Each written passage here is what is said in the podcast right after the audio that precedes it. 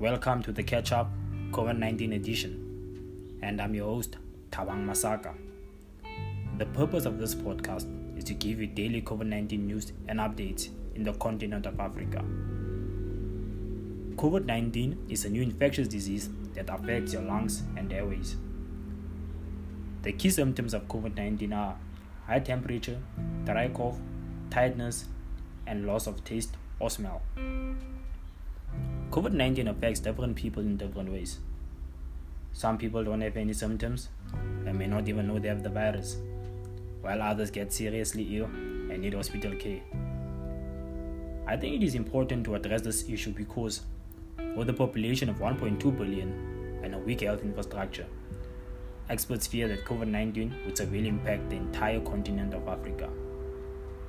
Speculation is growing that Africa's warmer climate could help spare most African countries from the worst of the health pandemic. Yet, despite being optimistic, confirmed cases in Africa have been increasing rapidly in recent weeks, more than doubling in the month of July alone. As the continent reaches the 2 million confirmed cases mark, leading health experts are expressing concern that the acceleration of cases is only the beginning in Africa. Although 2 million sounds like a, like a small number for a continent, we know that many African countries have weak health systems and is testing insufficiently overall. I'm just going to give you two authors who writes about this issue. The first one is Abel Henningsen, who writes about 1 million confirmed COVID-19 cases in South Africa.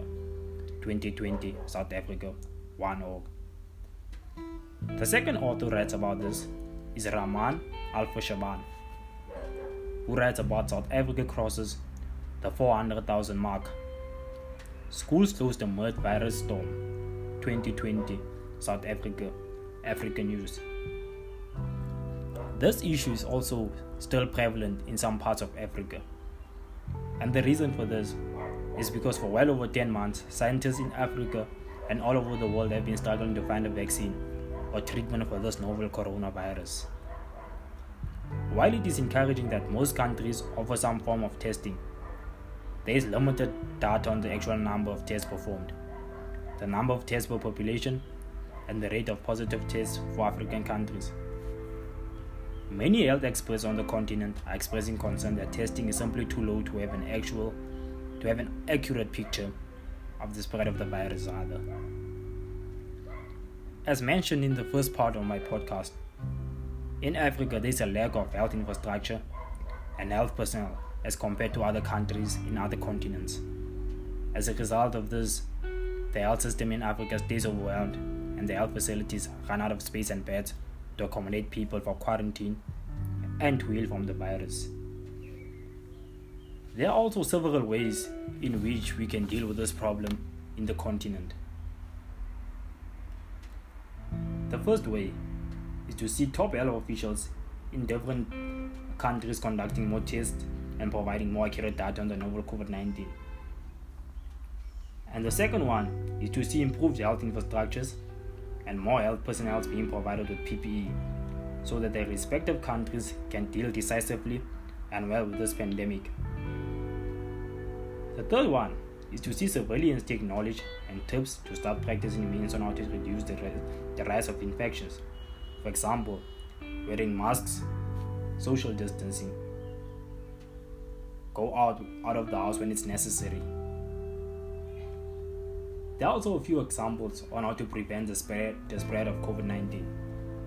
Firstly, avoiding places that are crowded, confined, or involve close contact with others, especially indoors. Secondly, wash your hands regularly and properly using soap and water. Use an alcohol based hand sanitizer if you don't have access to water or soap. Avoid touching your face. Cover your mouth and nose with a clean tissue when you sneeze or cough.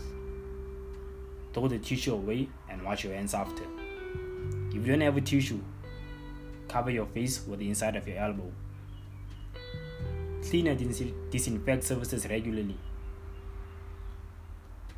Staying at home and calling a healthcare worker for advice if you feel unwell, even if you have a mild symptom.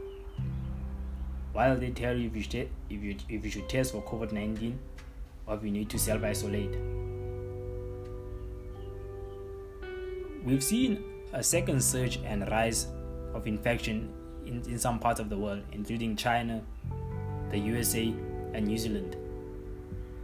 So, to avoid this, please sanitize, social distance, and go out of the house when it's necessary.